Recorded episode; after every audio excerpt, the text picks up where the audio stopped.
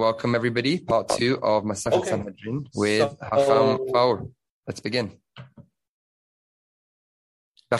Okay. All right. So I just want to start uh, today's class. I want to explain what I'm going to be doing. And in order to do that, I'm going to be sharing the screen um, with the source that was not on the resource sheet, but um, it's one paragraph. Um, and here it is. I believe you can see it, correct? Okay, good.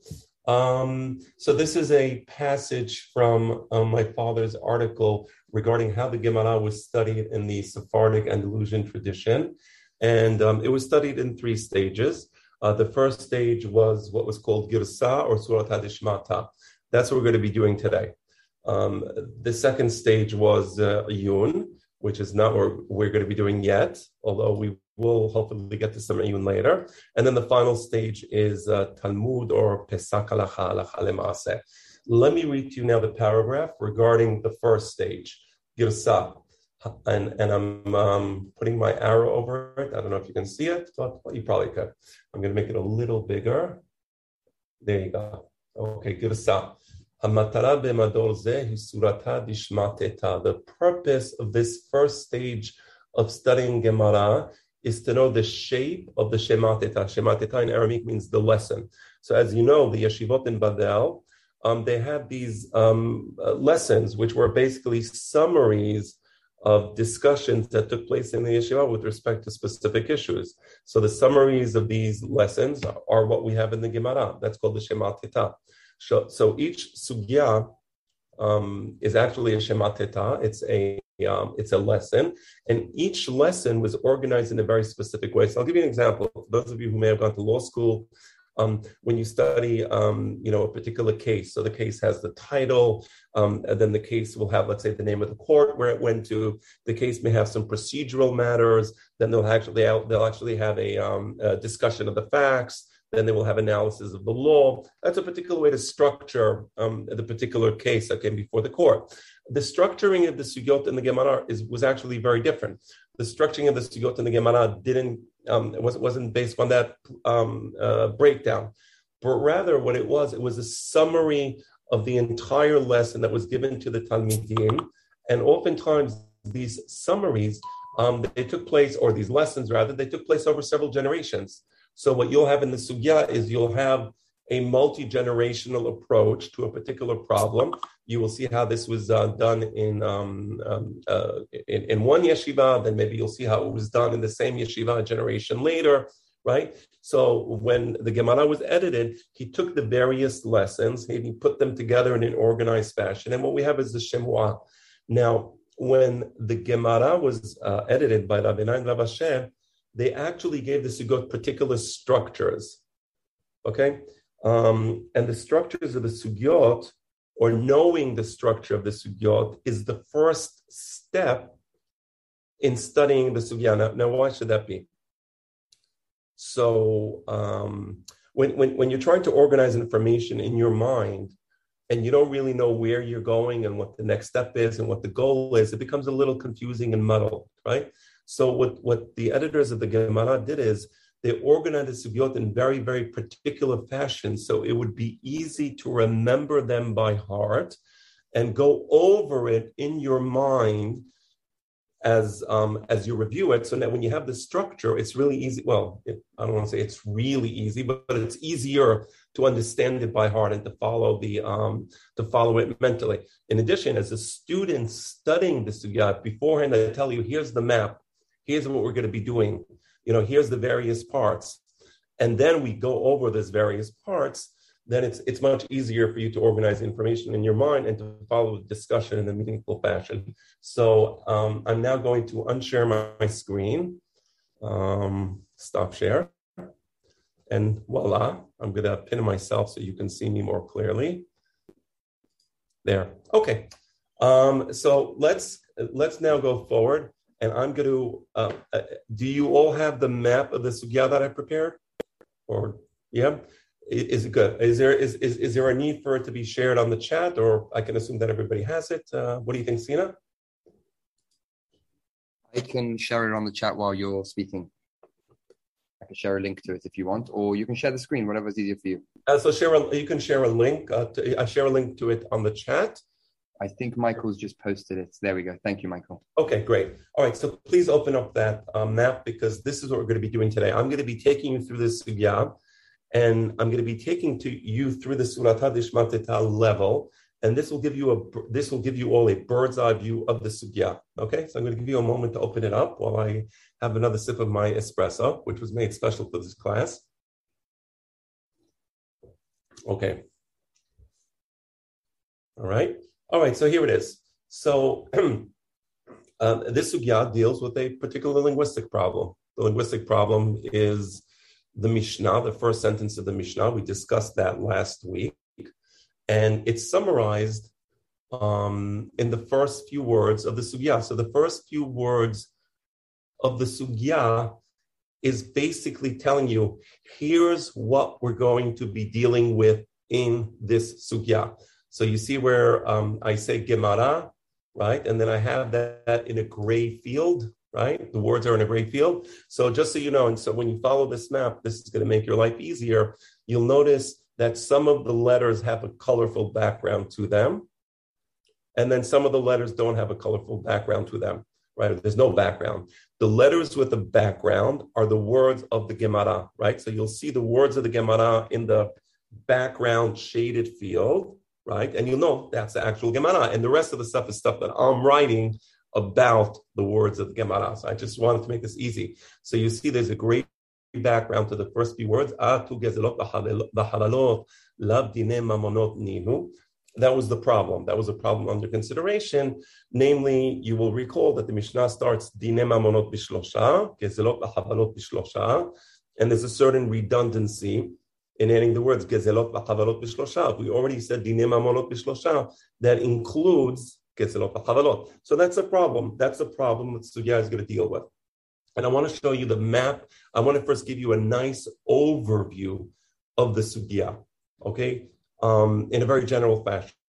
So you see this part one, right, which is in this big black bold letters. There's part two. If you go down, you scroll down to, I think, page two. There's part two, and there's part three. That's the sugya. This is called the sugya meshuleshet. It's called the sugya meshuleshet because there's three parts to the sugya. And you'll see that each one of the three parts of the sugya in turn has three subparts. Um, and uh, in, in, in fact, the first subpart of the first part of the sugya has three sub subparts. Okay, and you're going to see it all, you know, nice, colorful um, uh, letters. Okay, so you'll see. Now, what I did is um, again, I want to teach you how to use this map so that you can review it and understand this. Yeah. So let's look now, part one, Rabbi Abhu's approach to the textual problem. Okay, that's in the page, first page. So this part one is going to deal with Rabbi Abhu's approach to the to, to, to, the problem raised. And as I said, Rabbi Abhu was in Eretz Israel in Caesarea. He took a particular approach. Let's go now to part two. Part two is it's going to look at the same problem, exact same issue, exact same question, but instead of looking at it from the perspective of Rabbi Abhu, we're going to look at it from the perspective of Rabbah. Rabbah was the Rosh Yeshiva, uh, Rabbi Abhu was the Rosh Yeshiva in Caesarea, as I mentioned last week. He was a Talmid of uh, Rabbi Yochanan, so second, third generation in Monaim. Rabbah was in was a Rosh Yeshiva of Pombedita. Now, just so you know, in the days of Rabbah, he moved the yeshiva to his neighborhood. So it's it's known as Rabbah di Mehoza. Rabbah di Mehoza means Rabbah from the city of Mehoza. And in his days, the yeshiva moved to Mehoza as a special honor to Rabbah. So it's it was the same yeshiva. It was yeshiva from Bedita, but um, but as I said, they moved to the city of Mehoza. So just so you don't get confused, thinking, oh, there's Yeshivat Mehoza, which is one thing, Yeshivat Pombedita is the other, and Rava was the Rosh Yeshiva. Most, most of the uh, faculty moved to Mehoza, not all, but most of them moved to Mehoza, and Rava was recognized as the Rosh Yeshiva. So part two of the sugya is did Rava approach so that's clear. Obviously, it was different. It was a different approach. We'll see.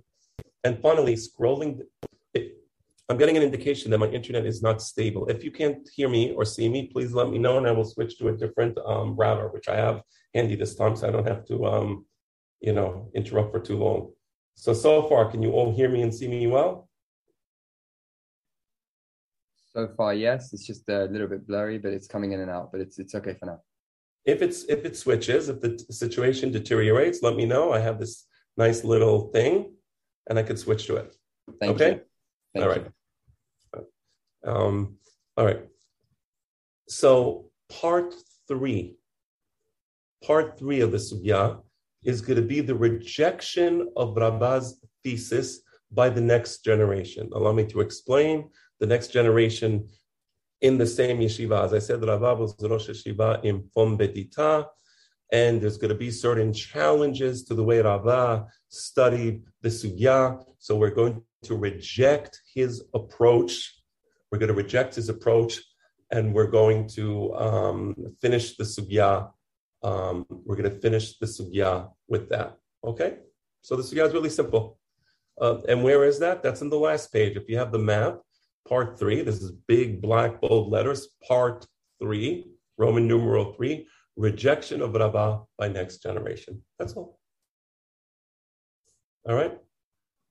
Good. Now let's look at the let's look at each one of these major parts. Now let's you know go down to greater detail. Okay. So go back to page. I guess it would be page uh, two really because the first page is just the title page. So go to page two. The top of the page says a linguistic problem to be considered in Sugya. Go to part one, the Rabbi Avu's approach to the textual problem. Let's look at it. So this part one, Roman numeral one, is divided into three subparts. The first subpart, which is in the green letters and the big letter A, capital A, the interpretation of the Mishnah according to the Biabhu. That's what we're going to be doing. We're going to be looking at how the Biabhu understands the Mishnah, the meaning of the sentences or the meaning of the words in the Mishnah, right? That's that's one question. The second question, which is now um, capital B in the blue letters, the, the halachic position of the Mishnah, because there's a there's a language. And number one is how do you understand the language of the Mishnah? That's what that's part A. Part B is okay. So what is the halacha? What is what is the halacha according to the Abu? If you understand the Mishnah in one way, the halacha will be one way. If you understand the Mishnah in another way, the halacha will be another way, right? So that's part B. And finally, going to part C, right?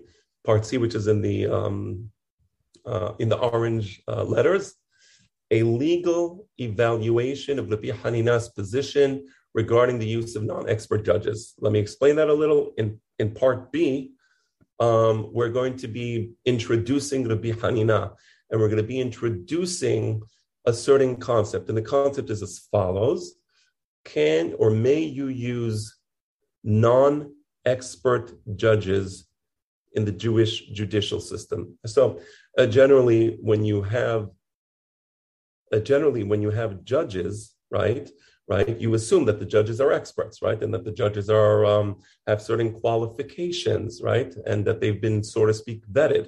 So I want to read with you the Lashon of Harambam, just so you understand this concept a little. What do we mean by, you know, expert judges? You know, and what do we mean by vetting them? So if you go to the resource sheet, I believe I put it here, but maybe I didn't. Give me if not, I can always just open up Harambam. Ah, here it is. It's if you look at the resource sheet, Mishneh Torah Sanhedrin five eight. Um, hmm. And let's see how this works. Going to number four. I believe it's there. All right. No. Um, yeah, so what I would do now is I'm going to share the screen with you. I'll open up the Mishneh Torah and then I will share the screen with you. It's going to be Sanhedrin, Perek He, Halacha Het. Okay? So give me a moment. Do you, do you want me to share it? I've got the source sheet up if you want to. It's up to you. Oh, oh, sure. Okay, please do that. It's right here. There you go. That's the one. Ah, very good. Perek halacha het. Good. So perfect. So let me read it. So dine kenasot, right? כהון גזלות וחבלות, ותשלומי חפל ותשלומי ארבע וחמישה, והאונס והמפתה וכיוצא בהן. אין דנין אותם, אלא שלושה מומחים, והם הסמוכים בארץ ישראל. Okay, so let me tell you what this is about. Yeah, and, and keep it there. Um, no need to uh, scroll uh, up. It's perfect, actually. So, um, in, in, in Jewish law, there, uh, there there's cases where the um, defendant um, would have to pay the amount of damages um, that he caused to the plaintiff, and that's just what are the actual damages, and the actual damages are whatever you know whatever they come out to. But then there are cases where there is a penalty provision, where we're saying, okay, the damages were X, but you actually have to pay two X. That's a penalty. That's called dineh kenasot. And here are examples of cases where there's a penalty, gezelot. Um, gezelot is uh, some sort of armed robbery, for example. So, v'hamishito yosef alab, he would have to pay uh, a uh, 20% or 25, actually it's a 25% penalty.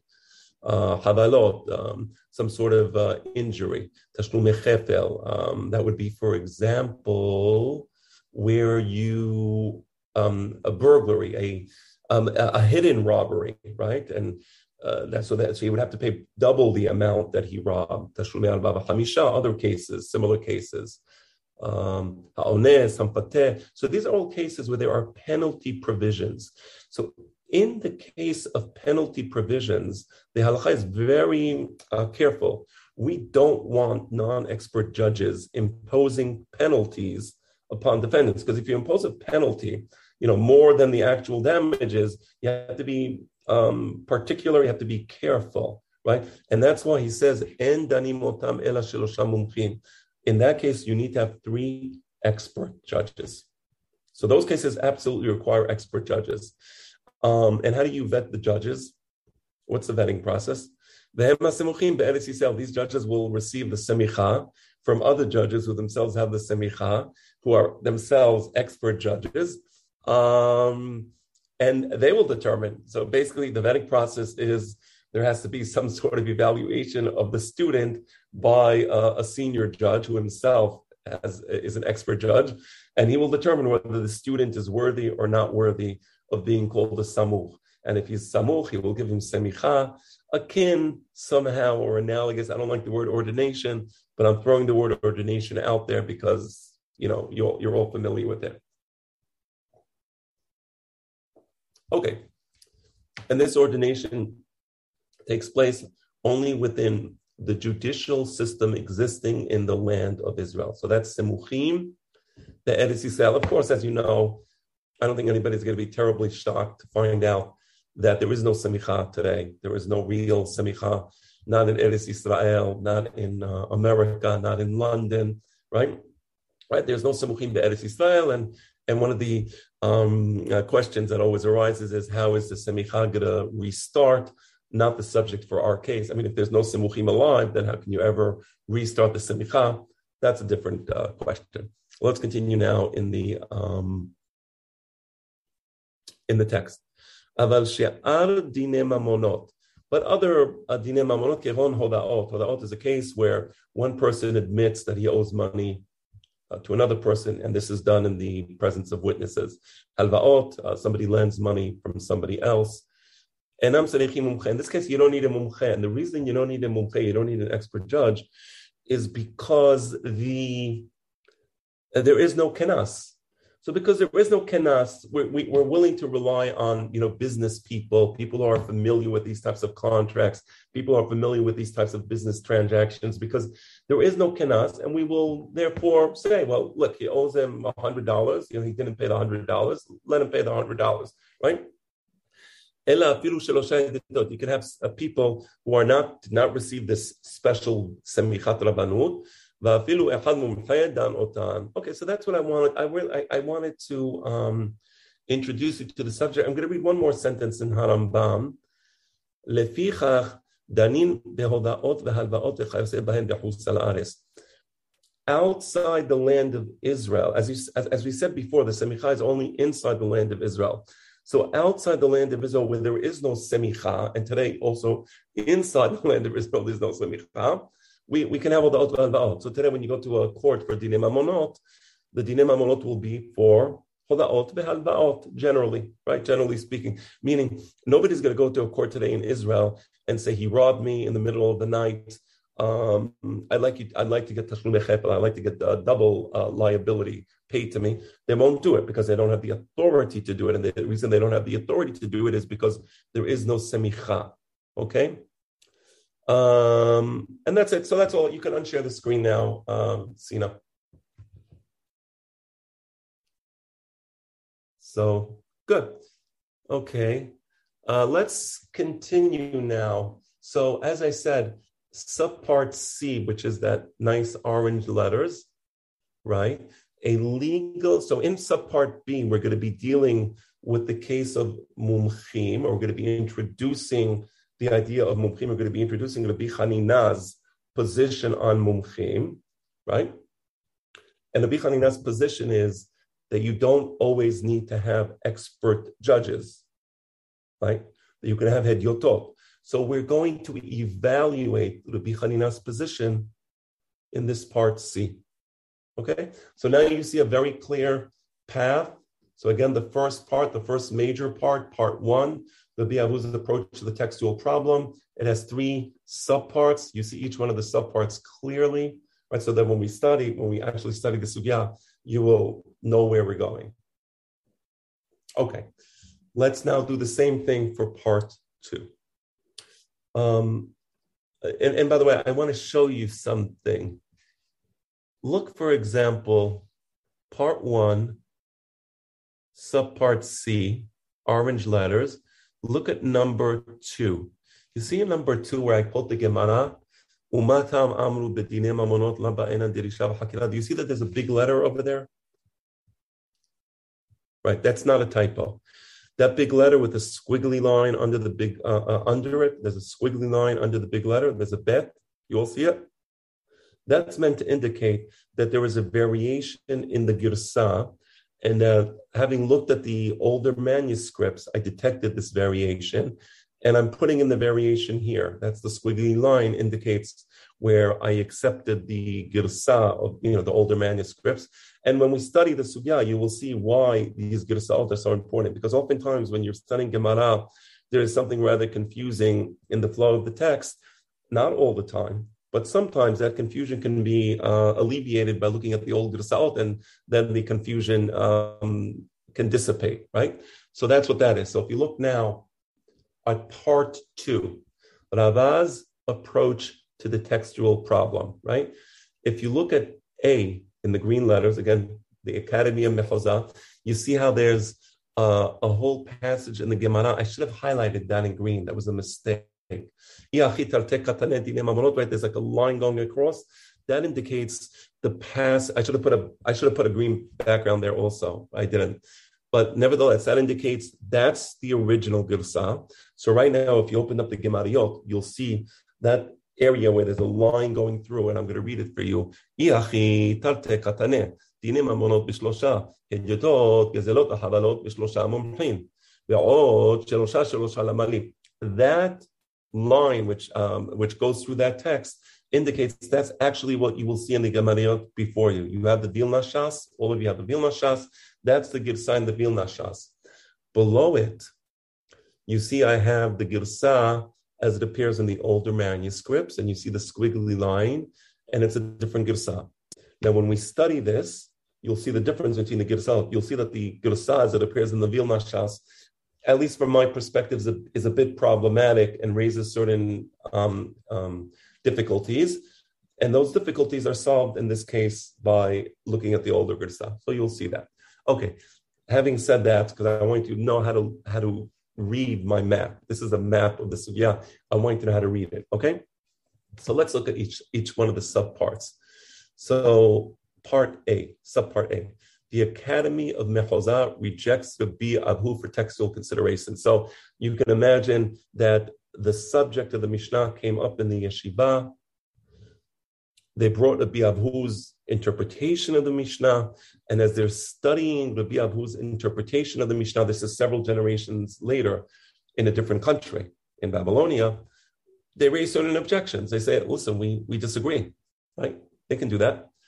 Um, so they raise those uh, difficulties. That's in um, that's in part A. Part B, in the blue letters, the interpretation of the Mishnah according to Rabbah. So, what is the alternative explanation of the Mishnah? That will be in part B. How does Rabbah understand the Mishnah? And finally, part C.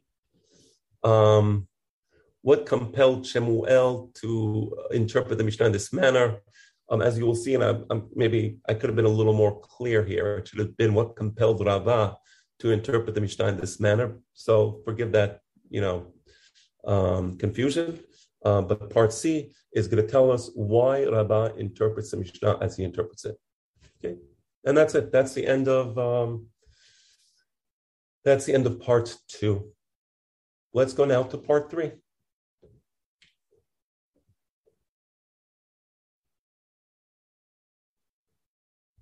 All right. Part three actually takes place in the same yeshiva. We said part two took place in Yeshivat Pombedita, which was physically located in Mehoza at that time. And part C takes place in Yeshivat Pombedita. Okay? So, you know, and this is, by the way, this is the beauty of Talmud Torah. And, and I want to, it, it would be okay if I make a slight digression here. Okay you know, and, and this happens all the time. You know, anytime you know halachic issue comes up, oh, but this rabbi said that. You know, and I hear other rabbis when they give classes, this rabbi said that. Um, you know, one of the issues that comes up, I'm just gonna, you know, throw it out there. Some of you may have seen my class on using an electric um, electric lamp for Nerot Shabbat, the permissibility or more invalidity of using uh, an electric lamp for Nerot Shabbat. So listen to the classes. This rabbi said that, that rabbi said that, but this rabbi said that, and this rabbi said that. You know, the only thing missing from these discussions is can somebody actually look at the law and look at the Gemara and tell me what does the Gemara say? Give me actual legal analysis. It's, it's missing, and I and I hear that all the time. I mean, not not well, no. There, there's some there's some Talmidei Chachamim who give very good halakha classes, but there's a lot of that going around where they start quoting rabbis, and this rabbi said, and that rabbi said, and, and can you explain the law? Can you analyze what's a ner? What's a ner Shabbat? You know, something. Give me some sort of, you know, understanding. And what we see in the Gemara, you know, if the Gemara was this rabbi said that, you wouldn't have a Gemara, right? The whole thing would be, you know, be like, you know, the whole Gemara would be like five pages. This rabbi said that, and that's, you know, well, that's end of the discussion. I guess that's end of the discussion. But here you see that in Yeshivat Pombedita itself, Rava was one of the greatest, most revered, most respected Rashi Yeshiva, and they're not embarrassed to challenge him and to ask questions against him. As Rava was not embarrassed to challenge the great student of Rabbi Yochanan, he challenged Rabbi Abu. This is the nature of Torah study, right? So when I try to study halacha, you know, I could be wrong, but at least analyze the subject. You understand? Meaning, analyze the subject. And if you want to quote rabbis, of course, you can quote rabbis. That's great. You should quote rabbis. You should read what they said. You should understand what they said. But it doesn't stop there, right? So the great lesson of the Gemara is keep studying and use your mind to try to understand, to try to understand clearly what and what the legal issues are, right? Right, that, that's important. That's really, uh, I think there was um, um, a student of my father. His name is Rabbi Alan Yuter, who, by the way, is great. He writes articles. I, I, I recommend him very. Uh, can you still hear me? I'm getting a message that my internet connection is unstable. Yeah, it was a little cut out a little bit, but uh, okay. Um, so the Rabbi Alan Yuter, a, a, really fantastic writer who wrote many, many articles on many subjects. His son, um, I think his son's name is Josh. He, poetry. It's, it's cut out again, Rob. You may want to change it. Poetry, like I will do that. Give me a moment, please.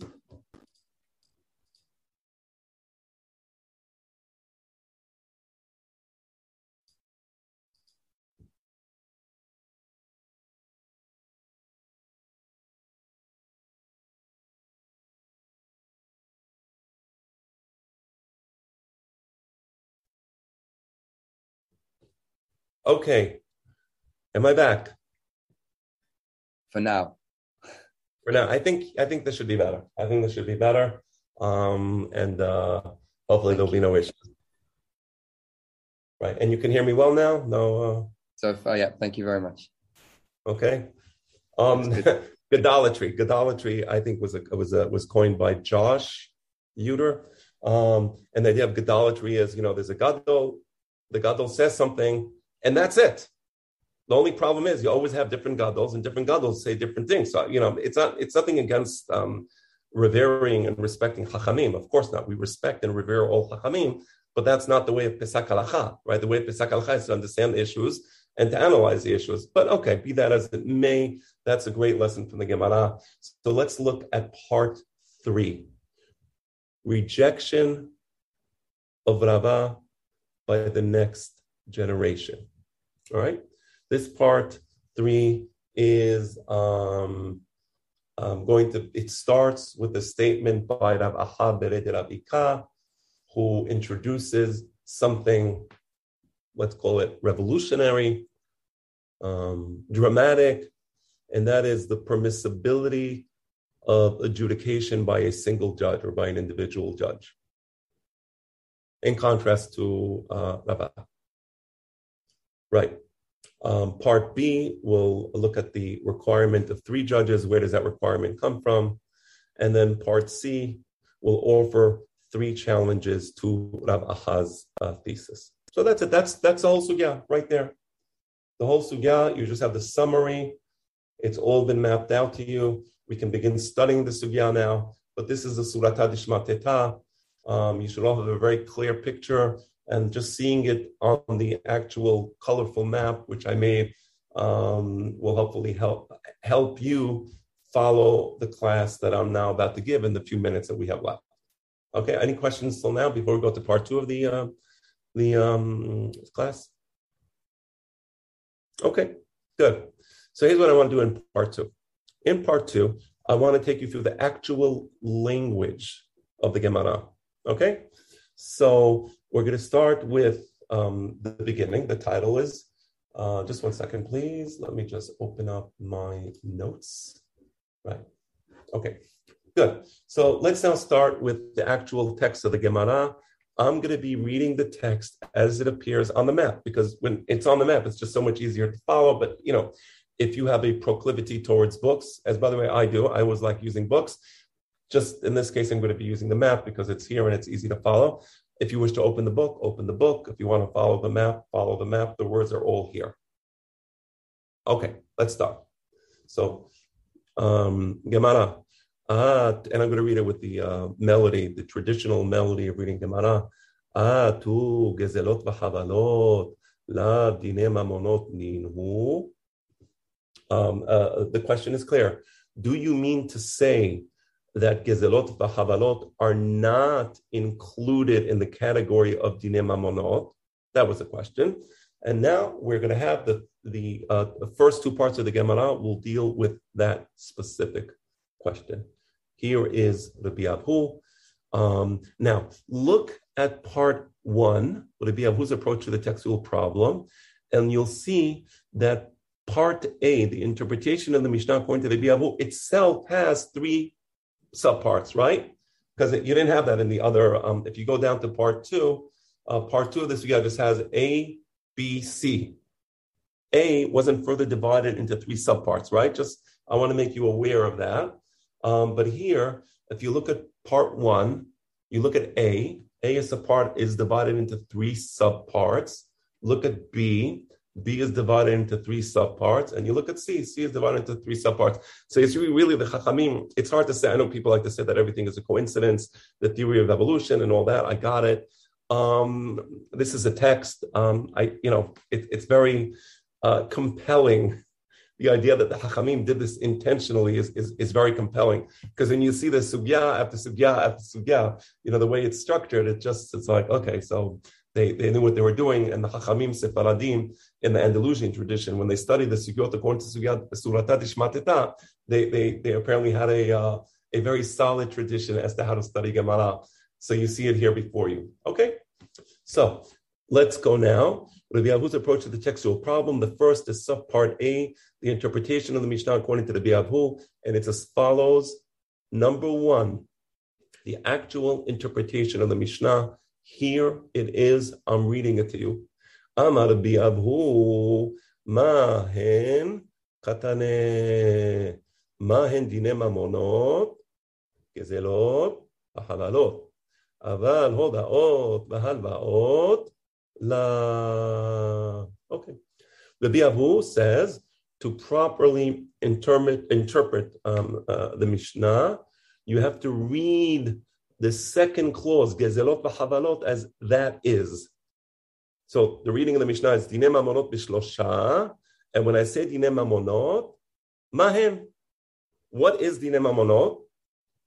Gezelot v'chavalot. So Gezelot v'chavalot comes to interpret but more importantly, limit dine mamonot.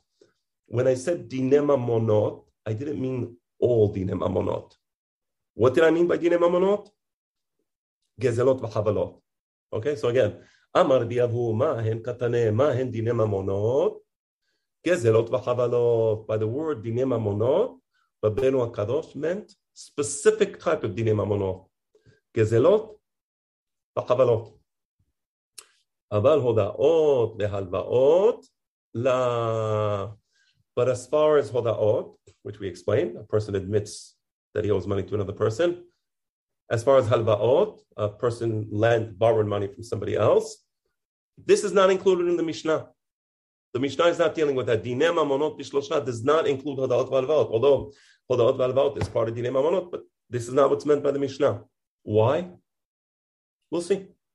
But this is the interpretation of the Mishnah. Now, subpart two is going to explain the reasoning of Rabbi Abu. It's going to explicate Rabbi Abu's interpretation. And here it is. Usricha.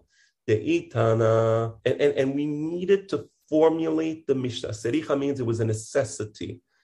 What was a necessity? the formulation of the Mishnah in this way, namely, that formulation was a necessity. Why? If the Mishnah would have only said the words dine mamonot, hava amina de'aflu hodaot v'halvaot. I would have, of course, understood the words dine mamonot bishlosha to include all dine mamonot, and therefore I would understand the Mishnah to include hoda'ot v'halvaot. But as you remember, it doesn't include hodaot Valvaot according to uh, the Yehu. Tana, Gezelot v'chavalot, and that's why it adds after it says Dinem Amalot b'shlosha, it immediately clarifies. By this I mean, sorry, Gezelot v'chavalot. Excuse me. Continuing. Ve'itana gezelot v'chavalot if the Mishnah would have, instead of saying Dine Mamonot Bishlosha, Gezelot V'Chavalot Bishlosha, the Mishnah could have said Gezelot V'Chavalot Bishlosha. Why not? And then I would know it's Gezelot V'Chavalot Bishlosha and not Chodot V'Halvaot. So, V'itana Gezelot V'Chavalot V'la Katane Dine Mamonot. If it would have just said uh, uh Gezelot V'Chavalot Bishlosha, that would have led to a potential misinterpretation. Hava Amina, I would have understood the Mishnah, or I, I would have believed that the Mishnah means I would have understood that gezelot v'chavalot comes to illustrate a type of dinim monot, right? If it would have just said gezelot v'chavalot b'shlosha, I would have said, yeah, okay, gezelot v'chavalot and other things like it would have been gezelot v'chavalot, etc. B'shlosha, an implied term, right? Remember last week we spoke about implied terms. I would have understood gezelot v'chavalot, etc. B'shlosha. That's the way I would have understood it. And again, what would be the problem? That I would think that the Mishnah includes Hoda'ot v'halva'ot. And that's a mistake. It doesn't include Hoda'ot v'halva'ot. All right? דהי דקתנה גזלות וחבלות, משום דעיקר שראשה דכתיבי, בגזלות וחבלות כתיבה. And the reason, uh, according to this particular um, uh, line of thinking, that um, the Mishnah, when it says gezelot v'chavalot, it means gezelot v'chavalot, etc. Right? what, so why, why would the Mishnah choose Gezelot Habalot as the example of Dine Mamonot? Why, why do that? I mean, why, wait, the, according to that, the Mishnah could have said, uh, Hodaot Vahalvaot, etc. Bishlosha. Why did it choose Gezelot Habalot Bishlosha? According to that line of reasoning. And the answer is, Because the Mishnah would have been following the lashon of the chumash. Um, uh, and I'll explain that in a moment. I'll explain that in a moment. But again, again, if the Mishnah would have said I would think that's a general category that includes.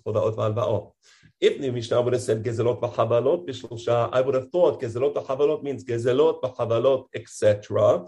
And the reason the Mishnah chose gezelot v'chabalot as an illustration of Dine Mamonot, right? It's because the Torah uses Gezelot B'Havalot, or it's following, it's following the um, the Lashon HaTorah. It's following the um, um, the fact that the Torah itself illustrates the law of three judges in the case of Gezelot. So it's following the Torah, and that's why it chooses Gezelot B'Havalot and not Hodaot B'Halbaot. All right. Again, בהייטק קטני גזלות וחבלות משום דעיקר שלוש הדכתיבי בגזלות וחבלות כתיבי. Okay. So therefore, what's the conclusion? Well, the conclusion is דיני ממונות בשלושה, that is גזלות וחבלות. It couldn't have just said Dine It couldn't have just said Gezerot ha'havalot. It had to say both. And only by saying both, it's pointing us to a certain direction. Okay, so that's the that's the um, that's the textual analysis of the first few words of the Mishnah as Rabbi Avu's, uh, as Rabbi Avu analyzes it. There's one last thing that we kind of have to tie up, and that's going to be sub part three. We said ikar We said that um, in choosing gezelot v'chavalot, it was choosing um, as the model what the Torah uses as a model to teach us Shelosha Dayanim. So where is it that the Torah teaches us the law of Shelosha Dayanim with respect to Gezelot? So right now in subpart three, it gives us where. Now let me explain to you. This is a summary of a Mechilta. There's a Mechilta, and I think it's in the resource sheet. If you open it up now, just go to the resource sheet for a moment. I think I have it somewhere as well. Okay, at least I think I had it. Oh, there you go. Okay, very good. So there's a mechilta. This is now just so you understand. The uh, the book of Shemot has two mechilta. The book of Shemot has mechilta the Rabbi Ishmael, and it has mechilta Rabbi Shimon Bar Yochai. This is mechilta Rabbi Ishmael. So if you can please uh, scroll, yeah, keep scrolling down. So here you have the Mechilta, and in the Mechilta, you have this Derasha. This Derasha is brought fully in the Mechilta. Meaning, how do we learn the laws of three Dayanim? So the Mechilta brings certain Pesukim that have to do with robbery. And in those Pesukim, the word Elohim, which means judges, appears three times. And the Mechilta teaches us why does the word, why do the words, or why does the word Elohim appear three times? To teach us that you need a minimum of three judges in the case of Gezelot. All right?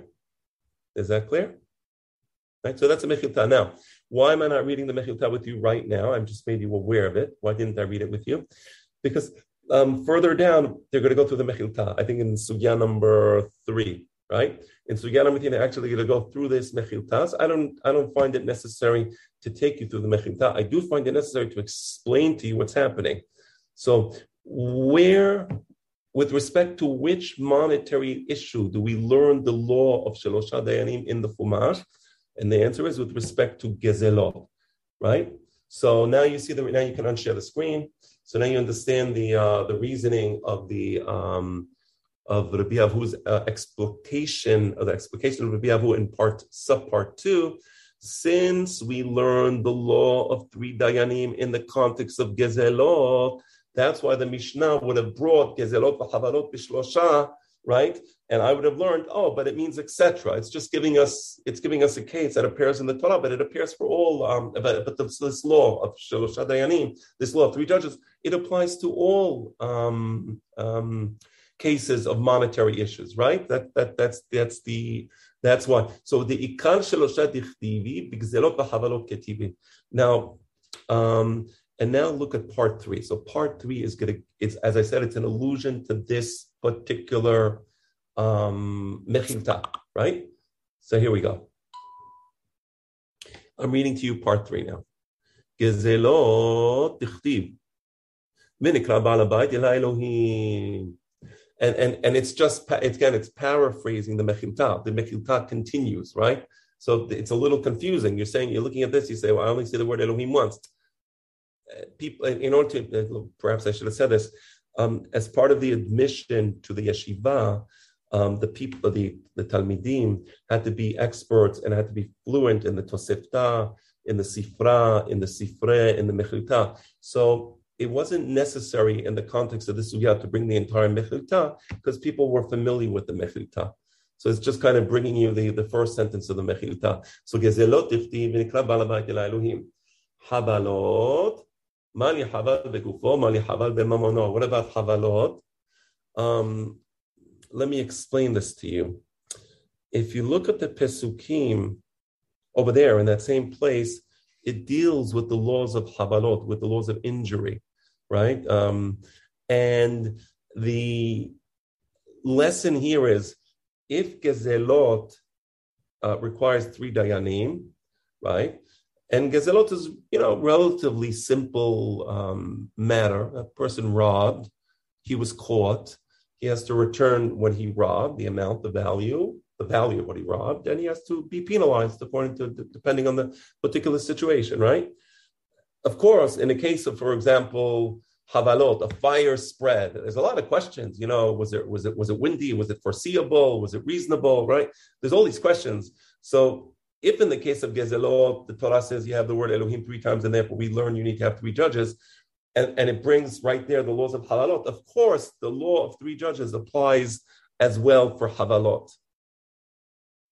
I think you all understand, and I said this last week, that when I say of course, right, Kalvahomer uh, for Tiori, um, there's a foregone conclusion, right? There's a foregone conclusion. There's an understanding of the law, right?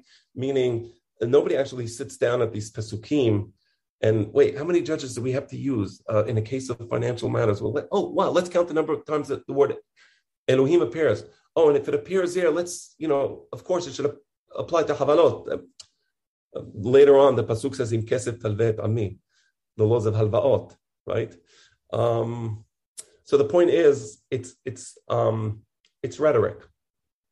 I take it seriously. I take it very seriously. And by, by the way, Harambam says in the Moreh Nevuchim, a lot of this rhetoric contains within it many of the secrets, many of the sodot of the Torah. So I don't mean to belittle it, chas v'shalom. I'm not belittling the rhetoric. I'm just pointing out what came first, the chicken or the egg. What came first, the law of Shalosha Dayanim or the derivation from the Pesukim? And the answer is the law of Shalosha Dayanim uh, came first. And the derivation is a rhetorical device used to tie the pre-existing law that we received by tradition to the Pesukim. Very important. I think I just saw people many visits to psychologists and, and, and many other such issues that can, you know, apply if you look at it the other way around. So I'm just trying to help everybody here and, and be kind and gentle. Um, so that's important. That's important um, to know that, right? Um, so I will I will go on now to the next part of the sugya, and therefore, and, and finally, Rabbi Avu's conclusion, which is a repetition of one. That's why I call it number one, because it just repeats the same thing. That's why Tana, Mahen Dine Mamonot. And this is why the Mishnah or Rabbeinu Kadosh, when he formulated the Mishnah, he says, so, Dine Mamonot Bishlosha. Mahen Dine Mamonot. What do I mean when I say Dine Mamonot? Do I mean all Dine Mamonot? No. Gezelot, I mean, Gezelot v'havalot, aval hodaot v'halvaot, la. But this comes to exclude hodaot v'halvaot. That's it. That's the first subpart of part one. Again, we're studying now the Biabhu's approach to the Mishnah. We just looked at the textual issue from the textual perspective. Now we're going to look at the Rabbi Abhu from a halachic perspective. Okay, let's do it. We have a few minutes.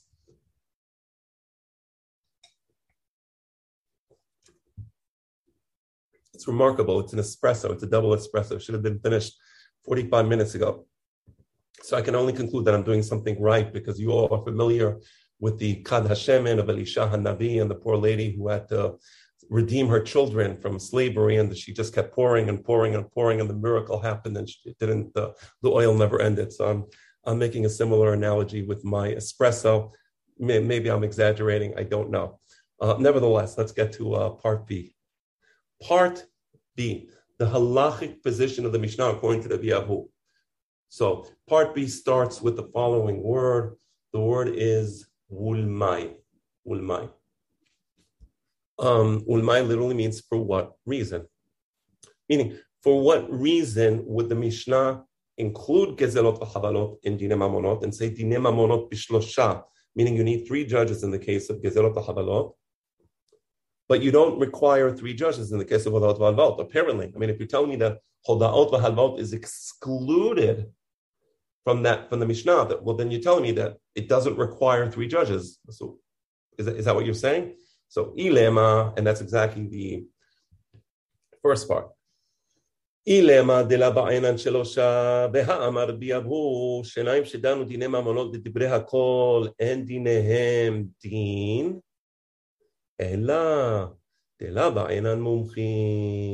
Okay.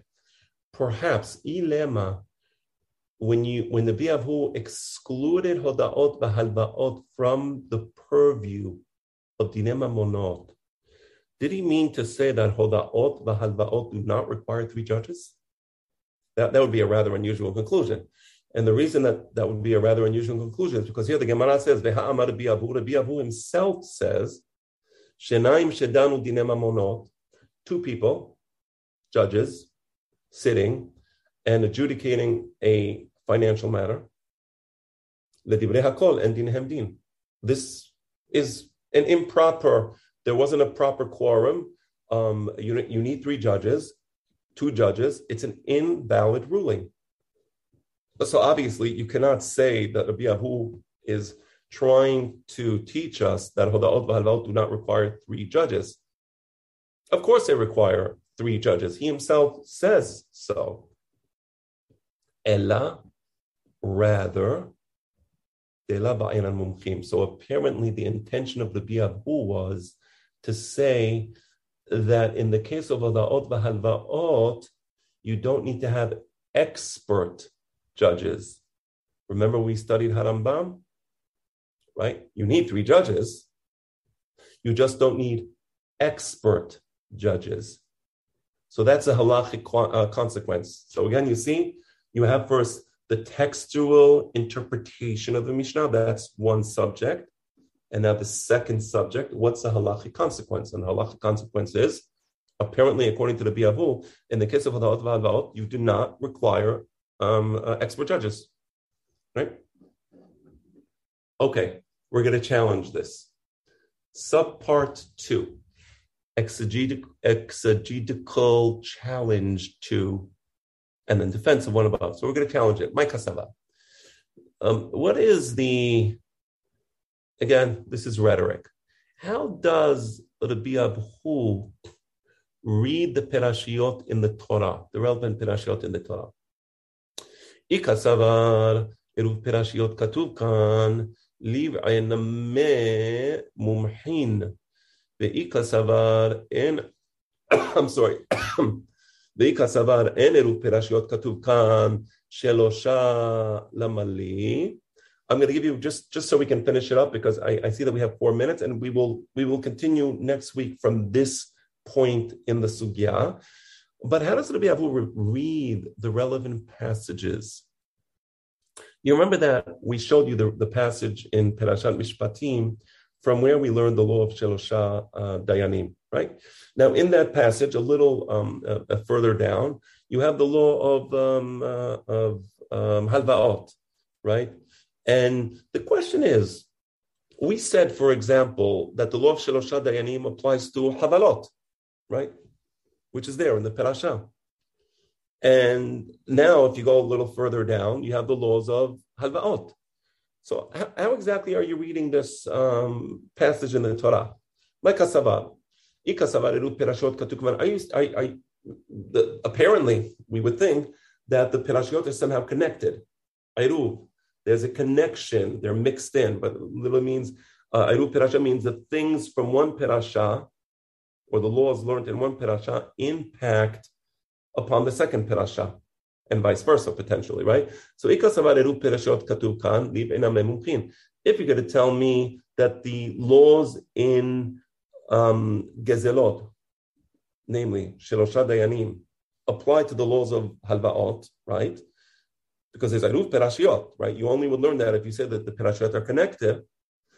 Then in that case, you can't pick and choose. Well, it also says you have to have mumhim in the case of Gezelot. So you can't say, oh, you have to have Shelosha Dayanim because of Eruv Perashiot, but you don't need mumhim. Well, if there's Eruv Perashiot, then you need to take, you know, um, a person sometimes wants to marry a lady or not marry a lady. She's um, she's uh, she's tremendous eshet chayil. Maybe she's not good looking enough for the person. You know, I mean, you know, you you you you have to take the lady as she is, right? You, you can't, uh, right? So Eruv Perashiot is exactly that. This is a perasha. The perasha says you need three dayanim. The first, the perasha of Gezelot says you need three dayanim. The perasha of Gezelot says you need mumchim. If you're going to say that the laws of Shelosha dayanim apply to the law of um, Halbaot, well, then also the laws of mumchim apply to the laws of Halbaot, right? So ikasavar Again, if you say that the perashot are connected, then the same way you learn the laws of three dayanim from gezelot, you learn it to halvaot, you will also learn the, the law of mumchim from gezelot to halvaot. And from the other hand, you say, no, no, no, the two perashot are not connected. And the reason you want to say the two perashot are not connected is because you don't want to have the laws of mumchim that you have in gezelot apply to the laws of halvaot, right? Shelosh Alamanim. Then in that case, well, how do you learn the laws of three dayanim in the case of halvaot?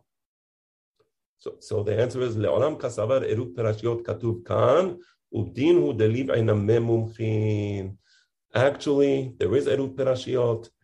Actually, you learn the laws of three dayanim. In the case of halvaot, you learn it from its connection to the parasha of gezelot, and also the law of mumchim from gezelot applies to halvaot.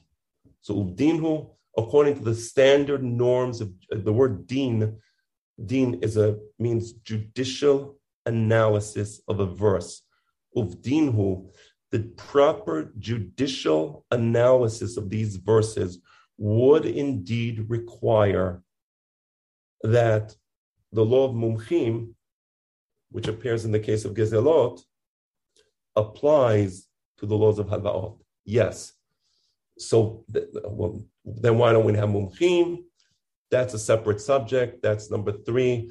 That's what we're going to see. I'm reading it to you now. Number three, Mishum de Rabbi Chanina. There was a Tana called Rabbi Chanina, and this Tana rejected the use of expert judges in certain cases. And it's because of his rejection of the use of expert ju- judges that actually we don't follow what we would normally conclude. Normally, the conclusion should have been, and maybe until the days of Rabbi Hanina, the conclusion was that you need three dayanim in the case of alvaot, and you need mumchim.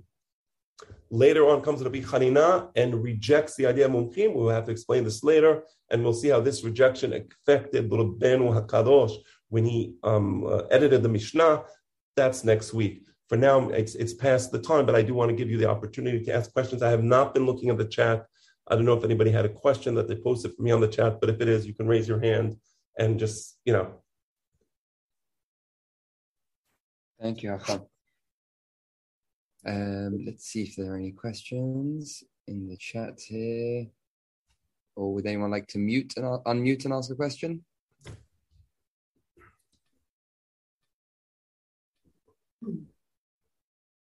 Nope, no questions. I guess not. Pretty clear. Okay, okay, excellent. So I'm looking forward to seeing you all next week. Please, yes. you have the map now, review it carefully. Um, and uh, hopefully we will be able to uh, maybe even finish the sugya next week, perhaps at least, you know, this this analysis that we've been doing. Yes, please. Fantastic. I was saying it feels like we have a cheat code with your sugya map. It's uh, it's fantastic. Uh, really, really helpful and uh, kind of gives a macro and micro view uh, of the sugya. So uh, looking forward to the whole sefer, please God. No rush. All right. All right. Thank Great. you. All the Take best. care. Bye. Good night. Thanks, everybody.